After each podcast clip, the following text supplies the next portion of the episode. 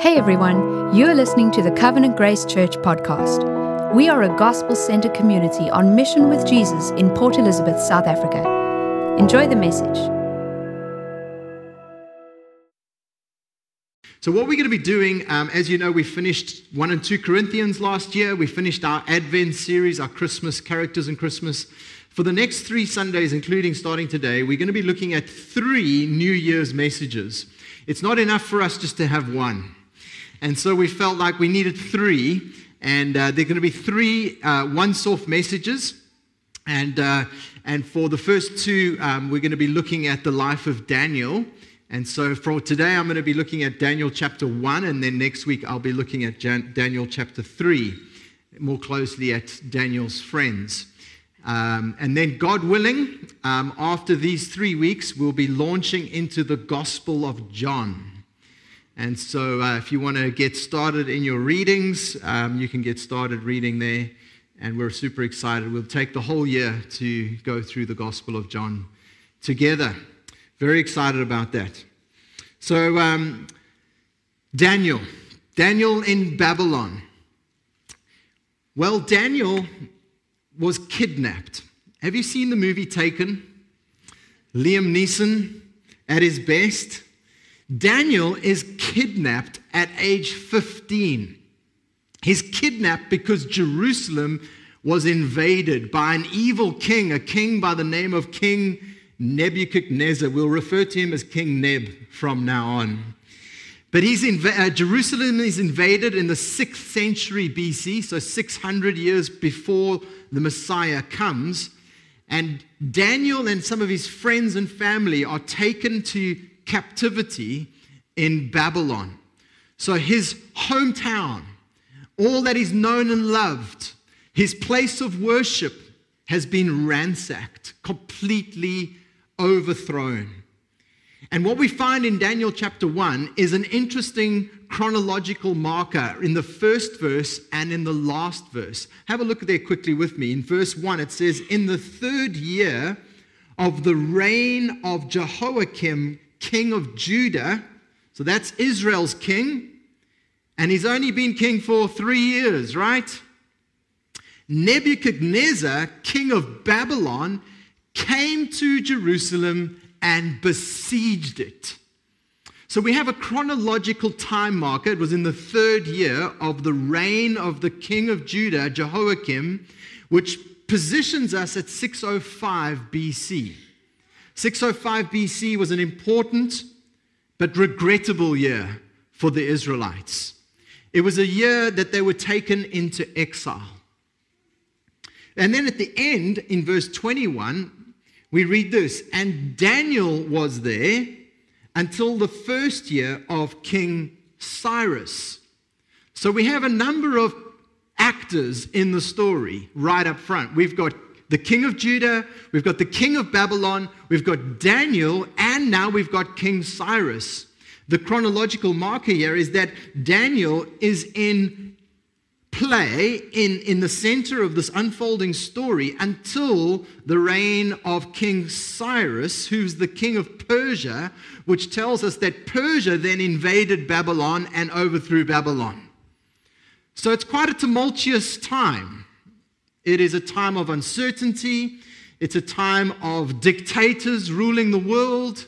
And at any point, your village, your home could be ransacked and besieged. In other words, you could lose your home, lose your livelihood, lose everything, and possibly even lose your life.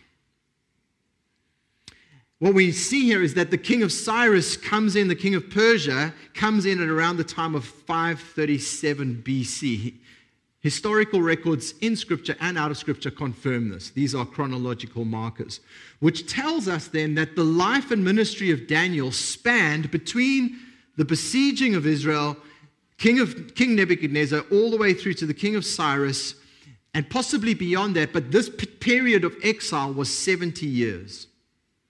So for 70 years, it wasn't the best of times. So let's read we're just going to read the first eight verses and then we're going to have a look at what God wants to say to us. So we pick it up again. In, it says in verse 1 In the third year of the reign of Jehoiakim, king of Judah, Nebuchadnezzar, king of Babylon, came to Jerusalem and besieged it. And the Lord gave Jehoiakim, king of Judah, into his hand with some of the vessels of the house of God, the temple in Jerusalem. And he brought them to the land of Shinar, to the house of his God, and placed the vessels in the treasury of his God. Then the king commanded Ashpenaz, the chief eunuch, to bring some of the people of Israel, both of the royal family and of nobility, youths without blemish, of good appearance, and skillful in all wisdom, endowed with knowledge, understanding, learning, and competent to stand in the king's palace, and to teach them, get this, the literature and language of the Chaldeans to teach them witchcraft. Verse 5 The king assigned them a daily portion of the food that the king ate and of the wine that he drank. They were to be educated. This is Daniel and his friends. They were to be educated for three years, and at the end of that time, they were to stand before the king, serve the king. Among these were Daniel, Hananiah, Mishael, and Azariah of the tribe of Judah. And the chief of the eunuchs gave them new names. He gave them names. Daniel he called Belteshazzar, Hananiah he called Shadrach, Mishael he called Meshach, and Azariah he called Abednego. But Daniel resolved that he would not defile himself with the king's food or with the wine that he drank Therefore, he asked the chief of the eunuchs to allow him not to defile himself. We're going to consider this and possibly the whole context of the book of Daniel under two main themes, and that is firstly, the reign of God and the resolve of Daniel. These are two prominent themes throughout the book God reigns and Daniel resolves. We're going to think through this carefully. Firstly, the reign of God. We are plunged right into the action in verse 1, aren't we? We're immersed immediately into the drama of the story. Nebuchadnezzar, king of Babylon, comes to Jerusalem to destroy it. Jehoiakim, king of Israel, king of Judah, is only in his third year. How frustrating for him. Neb has moved against Jerusalem, resulting in utter destruction and the kidnapping of their most educated, most skilled, most wise youths. The situation is bleak. The, the, the, the cultural anticipation is at its lowest. It is a dark and dismal picture. Verse 2 says, And the Lord gave Jehoiakim, king of Judah, into his hand.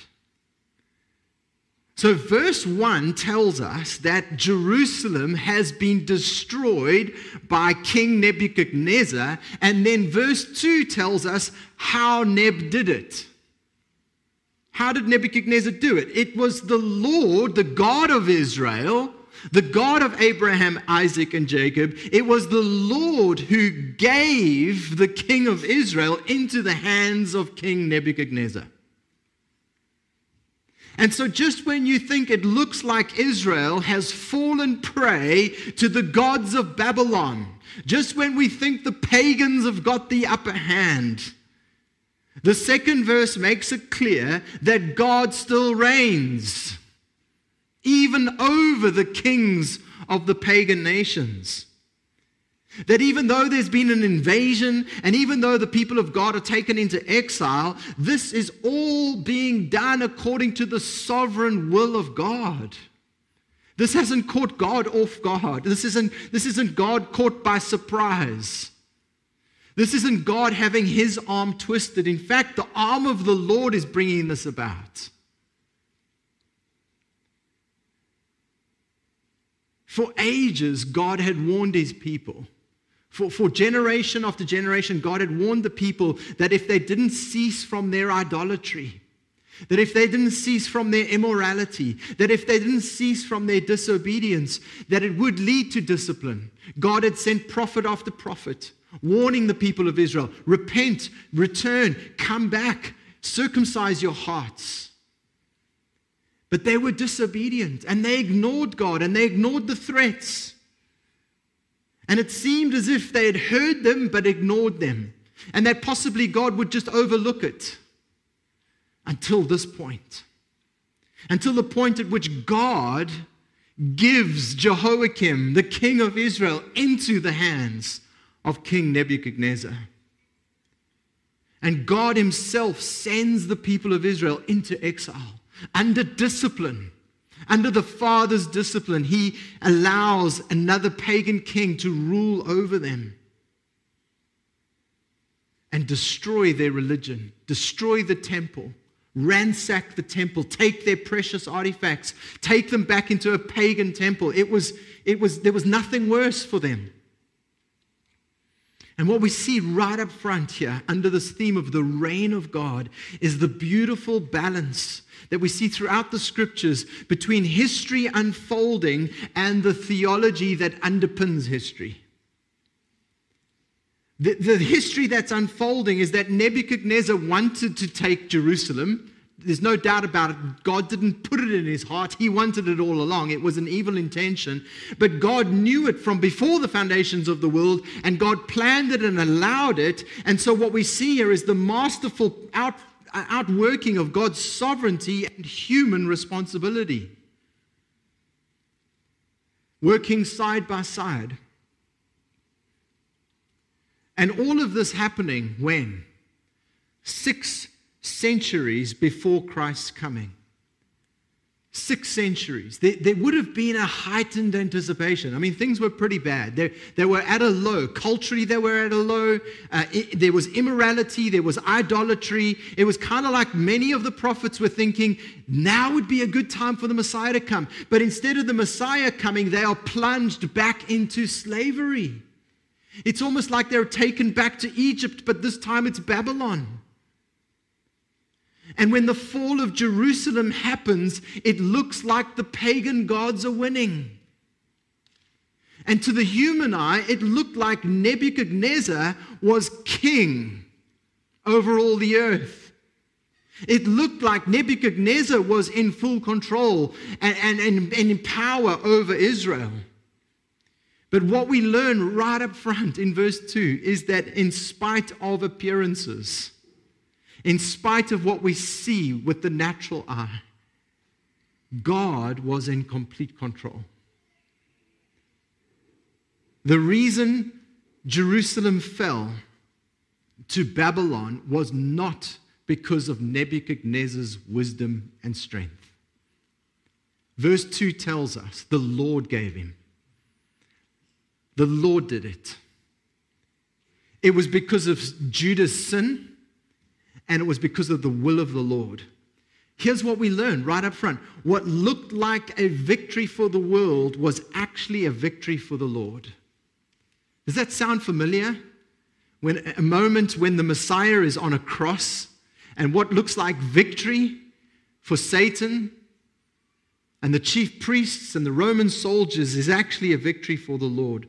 And so we must take hope, church, when we look at history unfolding, all that's happening in the world, what we've come out of with COVID, and no doubt corrupt people leveraging all of this fear of man and, and, and, and politicians working their magic, when it looks like the pagans are winning, we can take heart that God is in control. Amen? It doesn't look like it on the surface. You're right, it doesn't. Appearances can be deceiving. But what we learn here is that God reigns over those who rule, right? God reigns. God rules over the rulers. This is great news. We're on the right side, on the right team. Isn't this amazing? One of the commentators on this particular verse says this He says, The Israelites are not mere pawns on a political and geographical chessboard. To be in the hand of Nebuchadnezzar is not to be out of the control of God. Let me encourage you. There are going to be moments in your life and in this year where you feel like, I'm not in the hand of God. I'm in someone else's hand, someone else's dirty work, someone else's schemes. And, and let's, not be, let's not be too ignorant that, that the, we do have an enemy. We, we'll look at some enemies shortly. But we do have a God who is sovereign over all things. And, and there will be, settle this, there will be moments where you don't see through it. You can't see the reason, you can't see why.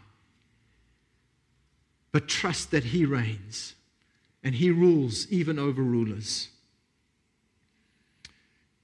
The second thing we see here is the resolve of Daniel. Daniel and his friends had resolved in their hearts to serve God even in the midst of a hostile environment. Look at verse 8. It says, But Daniel resolved that he would not defile himself with the king's food or with the wine he drank. Therefore, he asked the chief of the eunuchs to allow him not to defile himself. This is not the Daniel fast. This is about defilement. This was about food that had been offered to idols. This was about King Nebuchadnezzar saying, This food we can't eat until we've offered it to the gods. And then once he had consecrated the food to the gods, they would then pass it down to all their servants. And so it was not about any diet of sorts. This was about faithfulness in the midst of a pagan environment. This was about a oppressive pagan wanting you to participate in their cultural practices. And so, even in exile, at potential great cost to his life, possibly starvation if they say no, possibly execution if they say, Who, who do you think you are? But actually, God makes a way where there seems to be no way. Daniel is resolved not to substitute the worship of God for the worship of idols. Daniel is not prepared to compromise. Daniel refuses to compromise. Daniel stays faithful in the midst of an exile, in the midst of a foreign people. How, how is this possible, Daniel? How do we do this? Well, the first thing we need to notice is that not everyone was faithful. Not everyone who went into exile responded the way Daniel responded. Actually, what we find is that many in Israel couldn't respond this way. They actually gave in, that they compromised, and, and they were so overwhelmed by the pressure of this pagan culture. They would say this they would say, How can we sing the Lord's song in a strange and evil land? In other words, how do we worship God when, when we're in this condition? How, how can we worship God when He's let this happen? How can a good God allow good people to suffer? And we could go on. In fact, this song is recorded for us in Psalm 137, verses 1 to 4. The people of Israel wrote about this time, and so did Boney M. Sorry to ruin your ears for the rest of the day. By the waters of Babylon, there we sat down and wept. When we remembered Zion, On the willows there we hung up our lyres, for there our captors required of us songs and our tormentors mirth, saying, Sing us one of the songs of Zion. And they respond, How? How shall we sing the Lord's song in a foreign land? How bad was it in Babylon? It was really bad. I mean, the Bible uses the term Babylon for the epitome of evil. It comes again at the end of history. Mystery Babylon. If you've read Revelation, there you'll find it. Babylon biblically is used for the culmination of evil, all of evil put together. It's the chief example of how bad it could be. Nebuchadnezzar was a wicked king, a blasphemous king, taking the temple treasures of Israel to his own pagan temple. Educating, he put them into an education system, these young kidnapped children, where the government sponsored the religion of the day, which was witchcraft. So, how difficult was it for Daniel? Very, very difficult. And what we see is that Daniel resolved to stand when the rest of the Israelites sat down. The text tells us by the rivers of Babylon, we sat down and wept. But Daniel and his friends stood up. They stood up. When others sat down, they stood up. They stood up and trusted God. They stood up in the face of evil. They stood fast in the face of oppression. They stood fast. The, the, the, message of Daniel to us is resolve now, before it happens. Resolve to stand firm, even if you stand alone. Now, it's easier said than done, right? And so the question is where did Daniel and his friends get this resolve from? And I think the answer is fairly straightforward. In order to be resolved to serve Christ in the face of oppression or wickedness or evil or pagan culture invading, you need a place to stand. If you're going to stand, where are you going to stand? So the first thing you need is a place where you're going to stand. And what will that be? That, that thing that you choose to stand upon will be the compass for your life. And I submit to you that I think what Daniel and his friends did was they turned to the Word of God. And they saw in the Word of God that the place to stand is on the promises of God upon the, the, the, character and nature of God, upon the truth about God.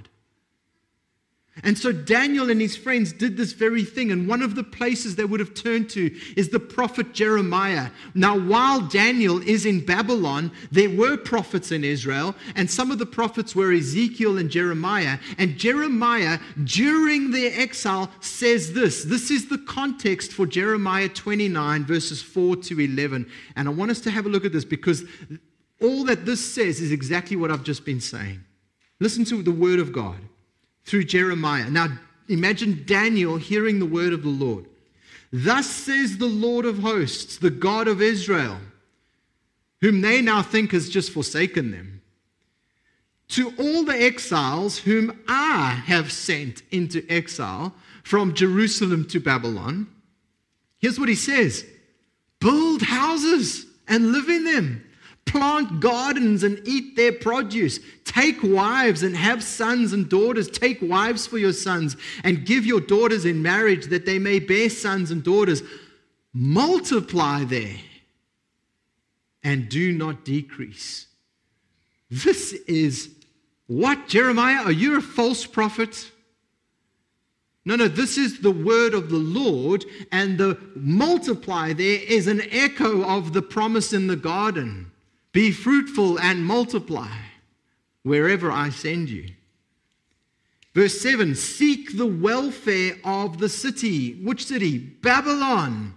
Seek the welfare of the city where I have sent you into exile and pray to the Lord on its behalf, for in its welfare you will find your welfare. Verse 10 For thus says the Lord, when 70 years are completed for Babylon, I will visit you, King Cyrus, and I will fulfill to you my promise and bring you back to this place, back to Jerusalem. For I know the plans I have for you, declares the Lord plans for your welfare and not for evil, to give you a future and a hope. The exile wasn't an accident, it was the will and the work of God. And how did Daniel resolve to stand? Was because he found the right place to stand. I would submit to you that anything else other than the Word of God to build your life upon is shaky ground. How are you going to resolve to stand? Because let me say, I think it's already happening. The metaphorical King Nebuchadnezzar of our day, the cultural narrative of the sexual revolution, and anything else that's still to come. It could be AI, who knows? It could be all sorts of scandalous things. Where are we going to stand, church? Have you resolved that you will stand upon the word of God and not the word of the day, or the word of the, the, the culture, or the word of popular thought? Where will you stand? Have you got that place settled? And you know what's fascinating? And I'm bringing this to land now. What's fascinating is that Daniel, for the rest of his days, serves in Babylon, and him and his friends become politicians of all things. I think Daniel, growing up, probably dreamt of being a priest. Imagine high aspirations, and one day I'm going to be a prophet, one day I'm going to be a priest. And what does he become? a politician in Babylon. And, and you get the sense here that, that part of this resolve that we need to settle is God, take my life and use it as you please. I'm willing to lay down my hopes, my dreams, my aspirations for your plans and your purposes. Are we willing to do that? Because the Christian life, hear me, the Christian life is not about God helping you accomplish your plans and your dreams. That's not Christianity, that's paganism. Christianity is not about God, come and help me fulfill my dreams and my plans. No, no. It's about laying down your life, your plans, your dreams, and embracing His plan and His purpose for your life.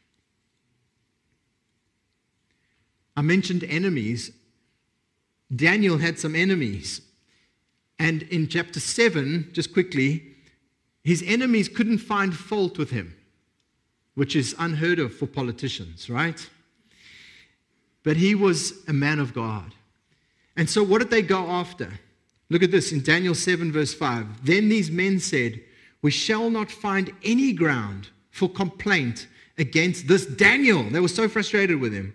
Here it is unless we find it in connection with the law of his God. Ah, this is where they're going to go after. If they can't fault your character, they're going to go after your faith.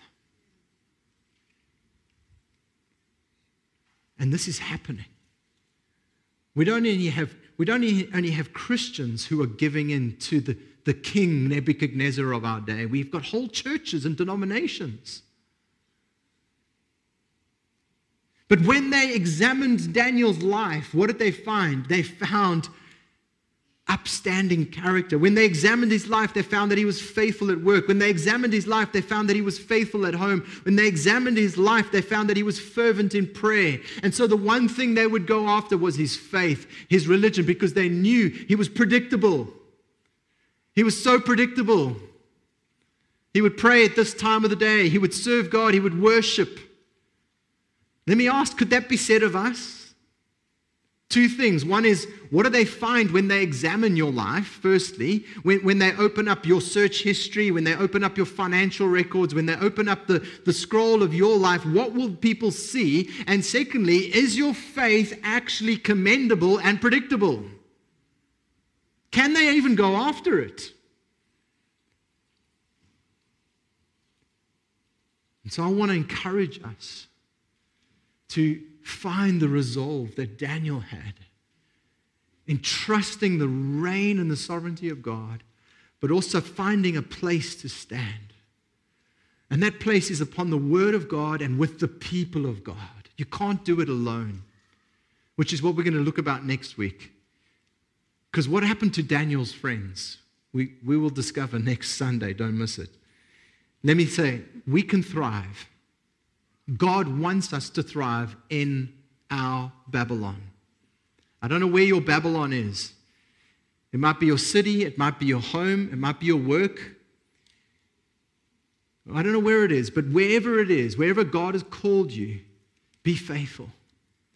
Be faithful, resolve to stand upon His truth and to be a witness about His goodness. We can thrive in Babylon.